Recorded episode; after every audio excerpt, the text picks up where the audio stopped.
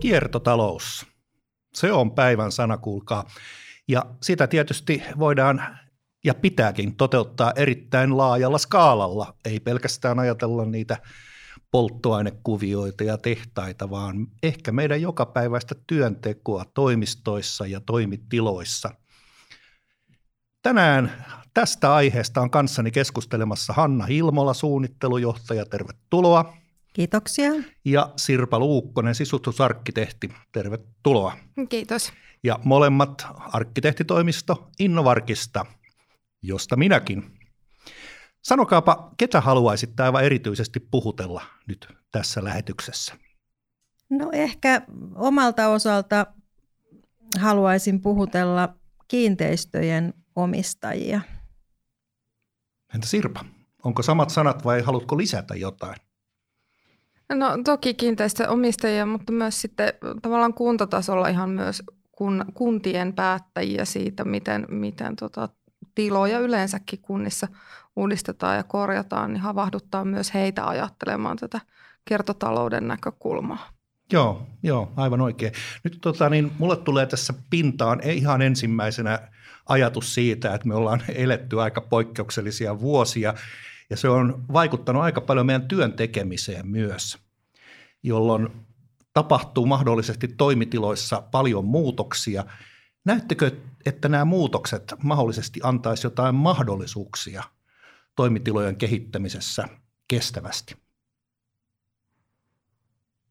No kyllä mä ainakin ajattelen sillä tavalla, että missä me voidaan tosi paljon lähteä liikenteeseen ylipäätään tilojen käyttötarkoituksien tehostamisesta, millä tavoin tiloja käytetään. Tällä hetkellä on aika paljon tiloja tyhjillään ja mistä tavallaan löydettäisiin sellainen ratkaisu siihen, että, että saataisiin tiloja myös monipuolisemmin käyttöön.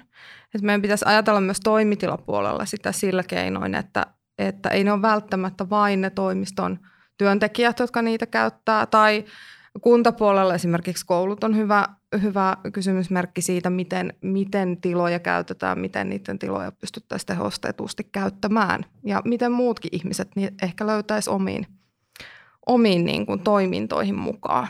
Aivan oikein. Itse asiassa mulle tuli tuosta mieleen vähän aikaa sitten valmistunut Uramon koulu tuolla Riihimäellä. Siinähän koulua käyttää myös valtuustoistuntosalina, että se on aika kiva kombinaatio. Kyllä. Anna, mitä sulle tulee mieleen? Joo, Uramon koulu on hyvä, hyvä esimerkki tästä ja ihan samalla lailla ajattelen, että, että turhaa me lämmitetään tyhjillään olevia tiloja ja, ja, ja tota, ö, ei niin oteta niitä hyötykäyttöön. Eli se tilojen monipuolistaminen on yksi tärkeä teema tässä kiertotalousajattelussa. Joo, joo. Mulle itse asiassa nyt tuli mieleen sekin, että mitä mä kahdeksan vuotta sitten taisin lukea, että pääkaupunkiseudulla olisi liki miljoona neliömetriä tyhjää toimitilaa. Oletteko te törmännyt tähän asiaan? No ollaan kyllä. Me tehdään paljon tätä vuokrausta tukevaa suunnittelua kiinteistön omistajille, isoja bisnesparkkeja, missä jatkuvasti vuokralaiset muuttuu ja jonkin verran on tietysti tyhjillään olevia tiloja ja niitä kehitetään sitten yhdessä – kiinteistön omistajien kanssa. Ja niin kuin tiedetään, että tänä päivänä nämä vuokrausajat on koko ajan lyhenemässä, eli ne muutostarpeet ja se sykli on, on niin kuin aika semmoinen tiheä. Eli sitä muutos, muutossuunnittelua ja muutoksia tehdään aika tiuhalla tahdilla. Ja se onkin se asia, mihin me sitten suunnittelussa pystytään puuttumaan ja miettimään tätä, että miten me kiertotalouden näkökulmasta voidaan lähestyä sitä muutossuunnittelua, että miten se kestää aikaa ja, ja miten, miten se muutos on myös jatkuvaa. Eli jos me suunnitellaan muutoksia nyt vuokralaiselle kolmeksi vuodeksi, niin me tiedetään jo tässä tilanteessa, että sen jälkeen tulee taas uusi muutos. Miten me ennakoidaan myös sitä? No miten? Kerrohan hyvä esimerkki. No näissä toimitilakiinteistöissä usein on jo siinä ihan alkuperäisessä suunnitteluvaiheessa määritetty sinne esimerkiksi tietynlaiset lasiseinä- ja välioviratkaisut ja, ja jokaiselle kiinteistölle oma leimainen sisäilme. Ja joskus voi olla niin, että on vanha kiinteistö kyseessä, jolloin sitä sisäilmettä ei ehkä enää ole. Se on lähtenyt karkuun tässä vuosien varrella, mutta se on ehkä se ensimmäinen asia, mihin me suunnittelijoina pystytään puuttumaan ja kiinteistönomistajien kanssa yhdessä pohtimaan sitä, että miten me saavutettaisiin niissä kiinteistöissä semmoinen yhtenevä ilme ja yhtenevä muutostapa, että miten me voidaan näitä toimitiloja jatkossa suunnitella hyödyntämällä niitä jo olemassa olevia lasiseinäratkaisuja, väliseiniä ja ikään kuin meillä on ne tietyt pelimerkit, mitä me voidaan sitten niiden ehdoilla myös toimia niissä muutoksissa. Ja aikaisemmin oli valloillaan paljon tämmöinen yritysten brändien mukainen ilmesuunnittelu, mutta kyllä me nyt ollaan kovasti itse pohdittu sitä ja, ja enemmän ollaan sitä mieltä, että, että ne kiinteistöt on kiinteistöjä, ne elää omaa elämäänsä. Vuokralaiset tulee ja menee ja vuokralaisille tehtävä suunnittelun sen ei tarvi olla niin brändisidonnaista, vaan me pystytään se brändi jalkauttamaan sinne tilaan muilla keinoin, irtokalusteilla tai, tai tämmöisillä kevyemmillä ratkaisuilla, mutta että annetaan niiden kiinteistöjen ikään kuin elää sitä omaa elämää ja säilyttää myös se oma identiteetti. Just, just. Eli sittenhän me saadaan tässä mukaan, niin ei pelkästään omistajat ja, ja tuota niin, päättäjät niin kuin tarjoajan edustajapuoli, vaan myös käyttäjillä tai käyttäjiä on mahdollista kouluttaa siihen uuteen ajatteluun. Toki ja sitten tuossa tulee se, se juuri niin kuin Hannakin tuossa korosti sitä, että, että tota, se tila toimii monipuolisemmin mitä erilaisemmille toimijoille, joka silloin tavallaan niin kuin myös, kun me ajatellaan esimerkiksi pintamateriaalivalintoja, joiden lähtökohtaisesti toivoisi säilyvän tiloissa pitkiä aikavälejä, että meidän ei tarvitse niitä uusia jatkuvalla syötöllä, niin, niin se niin kuin antaa taas ihan erilaisen elinkaaren niin sen koko niin kuin sisätilan suunnittelulle kaikkinensa. Joo, aivan. No itse asiassa tähän väliin heitinkin kysymyksen, millä ratkaisuilla, millä asioilla on kaikkein isoin merkitys? Jos ajatellaan nyt tätä paljon puhuttua sanaa hiilijalanjälki. No ehkä mä lähtisin liikenteeseen nyt ihan niin kuin kaikkinensa siitä, että, että tietenkään äh, maailma me ei voida pelastaa niin kuin yhdessä päivässä. Ihan ensisijaisen tärkeää on niin kuin alkuvaiheessa projektissa määrittää ne tavoitteet, mitkä on ne niin kuin meidän tavoitteet sille tilalle ekologisuuden tai kiertotalouden näkökulmasta. Siinä tietysti tilojen omistajat on niin kuin avainasemassa. Toki me suunnittelijana voidaan antaa syötettä ja ehdottaa asioita – se, että, että kuinka niin kuin materiaalien kokonaispäästöt suhteessa muuhun kasvaa koko ajan sen takia, että tekniikka on niin paljon kehittynyt, sähkö ja lämmitys ei viekään enää niin paljon energiaa ja, ja tavallaan on tullut sitä kautta alemmas niiden, niiden niin kuin hiilijalanjälki, jolloin sitten taas toisaalta materiaaleihin kohdistuu paljon enemmän sitä painetta saada niitäkin alaspäin. Joo, joo mä kaipaisin tähän väliin tuota hyviä arjen esimerkkejä siitä, että miten kertakäyttömateriaaleista niin on pystytty siirtymään kierrätysmateriaaleihin. Onko sellaisia esittää? No mä voisin kertoa ihan tämmöisen koulumaailman esimerkin, että me tehdään muun muassa Helsingin kaupungille paljon koulujen irtokalustesuunnittelua ja niissä on lähtökohtaisesti jo etukäteen päätetty, että kuinka suuri prosenttiosuus käytetään kierrätettäviä nykyisiä kalusteita. Ja se, mikä on hienoa, niin kaupungilla on myös tämmöinen oma työpaja, missä niitä vanhoja kalusteita voidaan kunnostaa ja ikään kuin tuunata. Niin tämä on suunnittelijallekin erittäin hyvä lähtökohta jo siinä, kun lähdetään suunnittelemaan. Tiedetään, että onko 30 prosenttia, onko 50 prosenttia tai voi olla jopa 100 prosenttia kalusteista, joita käytetään ikään kuin olemassa olevia inventoitavia ja kunnostettavia kalusteita. Ja tuohon vielä lisäisin sitten toisaalta sen, että aina on tilanteita, että joudutaan hankkimaan myös niin kuin uusia kalusteita. Niin mitkä on ne arvot niille uusille kalusteille, niiden korjattavuus, niiden uudelleen verhoiltavuus, ylipäätään, missä ne tuotetaan, mitkä on välimatkat, se koko kalusten elinkaari siitä niin kuin materiaalituotannosta valmiiksi tuotteeksi, niin myös semmoisten hankintojen kautta pystytään sitä kokonaisuutta hallitsemaan. Et paitsi, että säilytetään vanhaa, niin mietitään myös sen uuden hankinta sitä kautta, että, että se olisi mahdollisimman järkevää. Joo, tässä mulla alkaa korvissa mukavasti soida myös tämä tota paikan henki, genius loki, eli toisin sanoen tulee mieleen vanhat tutut hyvät kalusteet, jotka ovat palvelleet ja joita ei pelkästään sen vuoksi heitetä vekeä, että ne on vanhoja. Ja samalla sitten, jos ostetaan tämmöistä tai hankitaan, niin uutta ja kestävää, niin silläkin on mahdollisuus sitten kehittyä tällaiseksi pitkäaikaiseksi rakastetuksi tuotteeksi – aika lailla win-win tilanne vai mitä mieltä olette? Kyllä, kalusteilla on itse asiassa hyvin pitkä elinkaari ja erilaisilla kalusteratkaisuilla ja valinnoilla me pystytään siihen vaikuttamaan. Että semmoinen kertakäyttökulttuuri, niin se ei ole enää tätä päivää. Se varmaan tunnistetaan niin tilaajapuolella kuin suunnittelijapuolellakin. Että vanhaa kunnostamalla toimivia ja öö, kunnostettavia kalusteita, niin ehdottomasti kannattaa hyödyntää. Toki on paljon sitä tämän toiminnallisuuden kautta.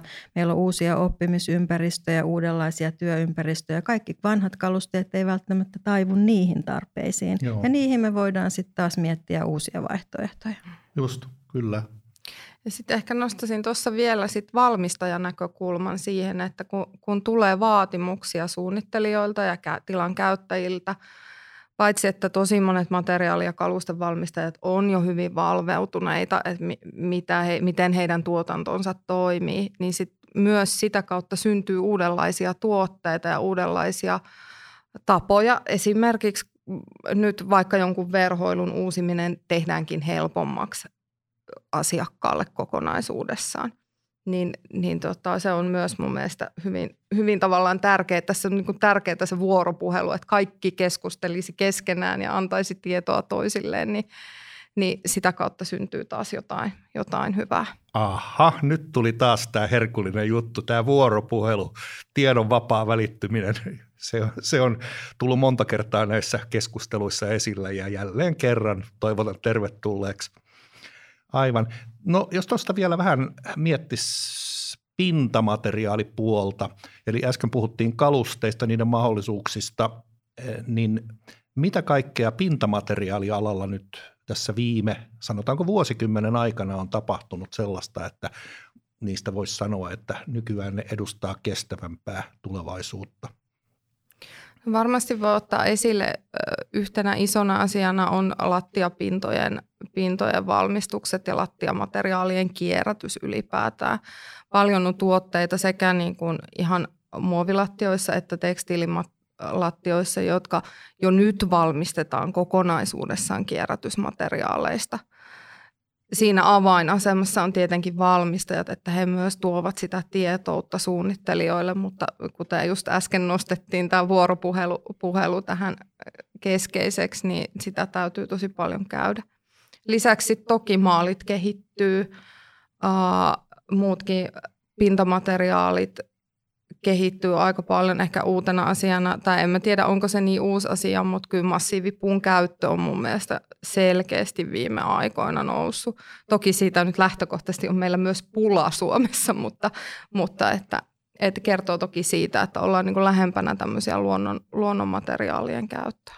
Mitenkäs puumateriaalina muuten, jos ajatellaan pintamateriaalien ja kalustepuolella, eli sisustuspuolella, niin – Kuinka hyvin sitä osataan nykyään kierrättää? Onko teillä siitä käsitystä? No ehkä irtokalusten puolella sitten tietenkin sen, sen pitkä ikäisyys on niin kuin avainasemassa, että sitä voidaan huoltaa ja, hu, huoltaa ja hioa ja uudelleen käyttää. Toki siis parkettilattioissa myös ja massiivipuulattioissa se elinkaari on puulla tosi hyvä, koska sitä voidaan huoltaa. Sitä ei tarvitse purkaa ja se ei mene välttämättä kaatopaikalle. Tosi kiinnostavaahan olisi nyt, niin kun, kun ruvetaan äh, kierrättämään enemmän ja enemmän rakennusmateriaaleja ihan niin kuin isommista rakennuksista lähtien, että millä tavalla tämän, tämänkin tyyppisiä materiaaleja voidaan hyödyntää vaikka jossain ihan kokonaan uudiskohteessa. Joo, joo. Mä ajattelen myös sitä, että onko luotu voitaisiko luoda joku tämmöinen materiaali, sisustusmateriaalipankki, mitä rakennustarvikkeissa nykyäänkin saattaa olla. Et, otetaan vanhoja hyviä rakennusosia talteen ja sitten niitä voi käydä tonkimassa ja lunastamassa edullisesti. Tämän tyyppisiä tosiaan rakennusmateriaalien puolella on. Mä en itse tiedä tarkemmin sitä, että, että onko, onko niin kuin ihan näistä pintamateriaaleista sieltä, sitä kautta saatavilla niin kuin, mm, tavalla, että voitaisiin hyötykäyttää enemmän. Mm. En osaa sanoa. No rakennusosapuolella varmaan enemmän on ja nyt on, eletäänkin just sitä aikaa, että tämmöisiä rakennusosapankkeja perustetaan ja mm. sitä kautta lähdetään testaamaan asioita ja, ja ylipäätään nyt eletään niin kuin uuden äärellä siinä mielessä, että, että tahtotila on yrityksillä ja toimijoilla – tällä hetkellä suuri. Kaikilla on se yhteinen, yhteinen niin kuin tavoite ja jokaisen yrityksen strategiasta löytyy nämä kiertotalousteemat. Mutta käytännössä meillä on ö, lopulta tällä hetkellä aika vähän kokemusta asioista.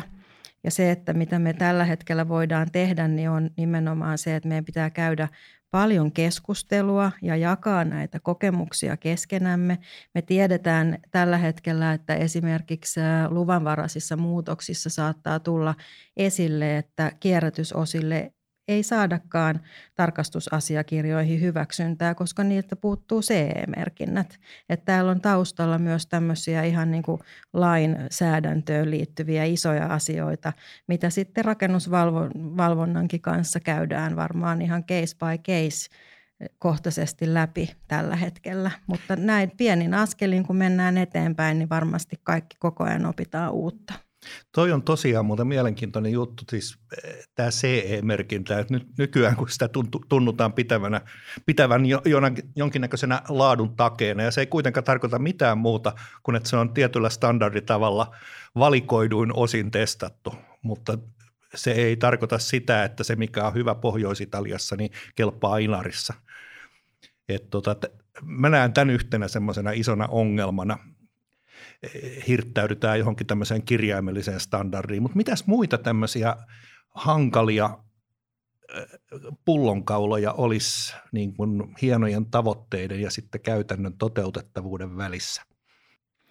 Saattaa olla aikataulu kysymys, saattaa olla myös kustannuskysymys. Joskus voidaan tehdä päätöksiä perustuen siihen kustannustietouteen ja, ja saadaan sitä uutta materiaalia ikään kuin nopeammin ja halvemmalla näihin hankkeisiin. Ja silloin ehkä siellä taustalla unohtuu se pitkäaikaisempi pohdinta siitä, että, että minkälaisia niin kuin materiaalivalintoja ollaan tekemässä. Voisiko sanoa, että se kustannustietoisuus on tässä tapauksessa niin kuin lyhyttä ja kapeaa?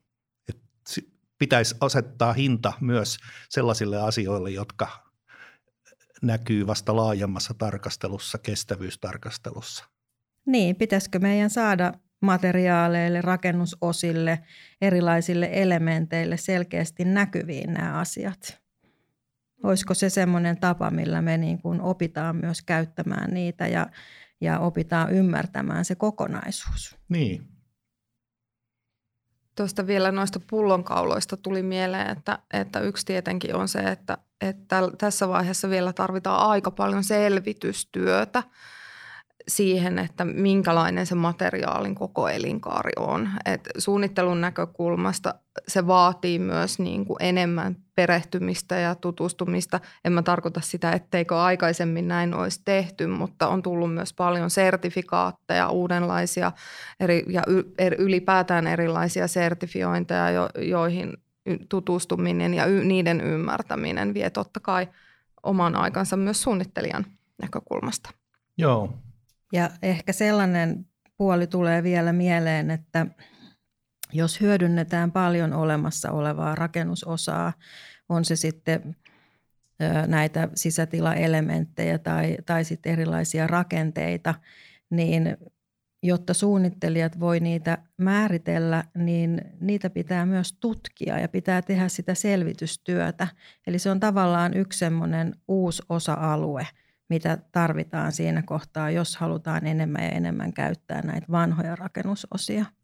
Tavallaan se liittyy korjausrakentamiseen, mikä ei meille nyt kenellekään ole uutta. Että tässä on paljon vanhaa tuttua, mutta kun me katsellaan sitä tämän kiertotalouden näkökulmasta ja mietitään, että miten me voitaisiin hyödyntää niitä vanhoja rakennusosia ihan uusissa kohteissa, niin siinä kohtaa se muuttuu siitä perinteisestä korjausrakentamisesta vähän erilaiseksi. Joo, No esitänpä tähän väliin tämmöisen kysymyksen, jos heittäydytte nyt sisustussuunnittelijan ja toimitilasuunnittelijan rooliin ihan täysin ja, ja sitten siellä on se tuota niin, rankka kehyksen suunnittelija, eli se arkkitehti, joka suunnittelee toimitiloja. Niin minkälaisen toivomuksen te haluaisitte esittää tälle arkkitehdille nyt, kun ruvetaan tänä päivänä suunnittelemaan rakennusta kehykseksi, toimitilaksi niin mitä te haluaisitte hänelle esittää toivomuksia? Millainen tila olisi semmoinen, joka mukautus ja kestäisi mahdollisimman pitkään? Muuntojoustava ja avara. Tila, joka antaa paljon mahdollisuuksia. Pitäisikö sen olla nykyisiä standardeja korkeampi kenties vielä? No käyttötarkoituksen mukaan tietysti määritellään hyvin pitkälti se talotekniikan tarve niissä tiloissa ja jos meillä tehdään jatkossa korkeampia tiloja, niin kyllä varmasti ne on myös paljon muuntojoustavampia, että se käyttötarkoitus on helpompi muuttaa niissä aina tilanteen mukaan, koska siellä on ikään kuin varauduttu siihen, että talotekniikallekin ja myös sille tulevalle toiminnalle on riittävästi tilaa. Tuleeko sulle Sirpa mieleen sellaisia toteutuneita kohteita, joissa nämä arkkitehdin aikoinaan luomat raamit olisi ollut vaikeampia kuin joissain muissa rakennustyypeissä. Otetaan nyt vaikka kapearunkoiset, syvärunkoiset, massiivirakenteiset, pilaripalkkilaattarakenteiset talot, niin osaisitko esittää näitä jossain suosituimmuusjärjestyksessä – No nyt kyllä kysyit tosi vaikean kysymyksen. Joo, niitä täytyy esittää aina välillä. en äkkiseltään osaa kyllä sanoa semmoista hanketta, jossa olisi niinku erityisesti tullut koitinkiveksi rakennuksen mittakaava tavallaan tai tilasuunnittelun näkökulmasta, kun ajatellaan, niin ne ratkaisut, sit, runko on raami ja ne ratkaisut tehdään siihen runkoon sopiviksi. Toki sitten niin kuin, jos ajatellaan tilatehokkuuden näkökulmasta, niin, niin tietty moduulijako antaa meille enemmän vapauksia kuin väljempi moduulijako, mutta oikeastaan se kaikki lähtee siitä määrittelyvaiheesta, mitä siellä tilassa tullaan tekemään ja, ja ketkä ne käyttäjät on ja et hirvittävän haastava on tavallaan sanoa yhtä, yhtä koska joka, jokaisessa hankkeessa on aina omat, omat niin kuin kulmansa ja haasteensa. Mä ehkä haluaisin sille arkkitehdille sanoa, että otan, otan meidät sisustusarkkitehdit mukaan hirveän aikaisessa vaiheessa, että, että tavallaan suunnittelun niin kuin kaikkinensa pitäisi tapahtua siinä vuoropuhelussa ja yhteistyössä. No nyt tuli taas lause, joka on toistunut noin miljoona kertaa näissä jutuissa. Ota meidät ajoissa mukaan. Mm. Tätä monetkin sanovat ja varsinkin nykyään, kun ajatellaan, että suunnittelu on suurelta osin myös tämmöistä mallintavaa suunnittelua, niin, niin siellä se alun prosessi vaikuttaa todella, ainakin mun kokemukseeni mukaan, niin todella paljon. Että siellä on suurimmat mahdollisuudet vaikuttaa sen hankkeen sisältöön, laatuun – ja tota, kustannuksia. Kyllä, ja niin kuin aikaisemmin sanoin siitä tavoiteasetannasta, niin kaikki projektin tavoitteet asetetaan siellä alka, aika alkuvaiheessa ja, ja jokaisella suunnittelualalla on omat näkökulmansa siihen kokonaisuuteen ja sen takia on tosi tärkeää, että sitä työtä tehdään ihan alkumetreiltä asti yhdessä. Joo, ja sitten tuossa kun mainittiin myös se, että, että tarvitsemme lisää tietoa ja ymmärrystä, niin sekään ei tule ihan naps heittämällä, tunkemalla sisään, vaan se vaatii sitä sulattelua ja kalenteriaikaakin. Kyllä. No Hanna, joku tämmöinen oikein mieluinen korjausrakentamis kierrätyskohde, mikä on nyt sulla ollut tässä viime vuosina, niin nyt saa esitellä ja hehkuttaa. No mä tuossa jo pohdin sitä, kun Sirpa puhui näistä rungon mittasuhteista, että meillä on itse asiassa yksi yhteinenkin suunnittelukohde, missä oli hyvin matalia tiloja. Mutta, ja se mataluus on tietysti haaste tänä päivänä, kun tiedetään, että tekniikka vie oman osansa niistä tiloista. Mutta siinäkin kohteessa me saatiin kyllä hyvin sovitettua se tekniikka sinne paikoilleen sitten semmoisilla ratkaisuilla, että se ei vienyt korkeussuunnassa niin paljon tilaa. Että itse on kyllä vahvasti tämmöinen niin kuin muutosprojektien ystävä, eli, eli se olemassa oleva tilanne, kiinteistö, sen runko, mittasuhteet, niin ne on ne raamit, mitkä ikään kuin siinä kyseisessä projektissa sitten huomioidaan ja niiden ehdoilla lähdetään viemään sitä suunnittelua eteenpäin. Et sisustussuunnittelija, sisustusarkkitehti on hyvin pitkälti myös toiminnallisuuden ja konseptoinnin asiantuntija. Ja siinä mielessä on erittäin tärkeää, kun se arkkitehtisuunnittelukin käynnistyy, niin olla heti mukana siinä miettimässä yhdessä niitä tilojen toiminnan tavoitteita. Mulle tuli muuten mieleen tuossa vähän aikaisemmassakin vaiheessa juuri tämä, että – puhutaan sitä toiminnallisesta suunnittelusta, niin mikä se olisikaan sen parempaa kierrätystä kuin se, että hyvät palikat vaan pistetään uuteen järjestykseen vastaamaan sitä nykyistä toimintamallia, jolloin välttämättä ei tarvitsisi paljon mitään hankkia tai rakentaa. Kyllä ja sitten tavallaan tuossakin, jos ajatellaan esimerkiksi nyt väliseiniä yksinä moduuleina siinä kokonaisrakentamisessa, niin, niin me ollaan jotenkin, tai varmasti kaikki tuntee äh, hieman menneet väliseinä moduuliratkaisut, jotka ei ehkä ääniteknisesti ollut niin tiiviitä ja, ja siellä oli niin kuin haasteita niiden ratkais- tai rakenteissa ja myös sitten siinä, että miten ne nyt sitten oikeasti joustaa. Niin totta kai meidän täytyy myös muistaa, että tämän tyyppiset rakenneratkaisut kehittyy koko ajan ja sitten se, että, että onko semmoisia toimijoita esimerkiksi, jotka ei, sun ei tarviskaan ostaa niitä rakenteita, vaan sä voisit vaikka vuokrata ne rakenteet tai sä maksaisit jonkunlaista, jonkunlaista tavallaan maksua siitä ylläpidosta ja olemassaolosta ja sitten kun niitä väliseiniä vaikka ei tarvitakaan enää, niin ne siirtyisi automaattisesti toiseen kohtaan. Mä ajattelen tätä vähän niin kuin tämmöisen leasing kalusten maailman kautta. Että pystytäänkö me niin kuin jotenkin, tämä nyt on ihan tämmöistä pohdintaa tähän aikaan, että et millä tavoin me pystytään tavallaan tekemään tiloista joustavampia ja, ja tavallaan tekemään siitä myös sit liiketaloutta. Aivan, aivan oikein. Huoltoleasing seinät. No, esimerkiksi. Joo, loistavaa. No olisiko tämä nyt jotain sellaista, mitä lähitulevaisuudessa niin haluaisit olla mukana tekemässä?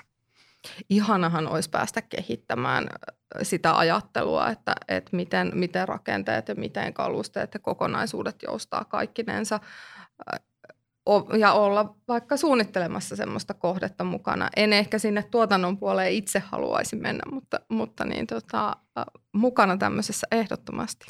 Just. No mitkä se olisi Hannan lähitulevaisuuden haaveet? Niin kyllä tässä tota, nimenomaan, niin kuin aikaisemmin sanoin, niin tarvitaan sitä keskustelua ja kokemuksia.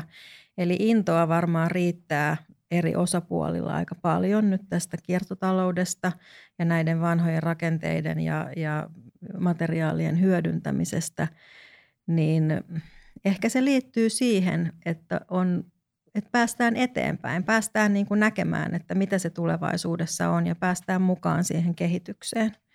Et hyvin paljon – on tuttua, mitä me ollaan tehty jo pitkään, mutta kuitenkin on ne uudet osa-alueet, mitkä vaatii vielä sitä yhteistä keskustelua ja, ja kehittämistä ja tiedon jakamista. Et siinä niin kun mukana pysyminen ja itse myös sen kehittäminen niin on varmaan se isossa kuvassa, mikä kiinnostaa. Naulan kantaan. Kiitos Hanna ja Sirpa. Kiitos paljon. Kiitos.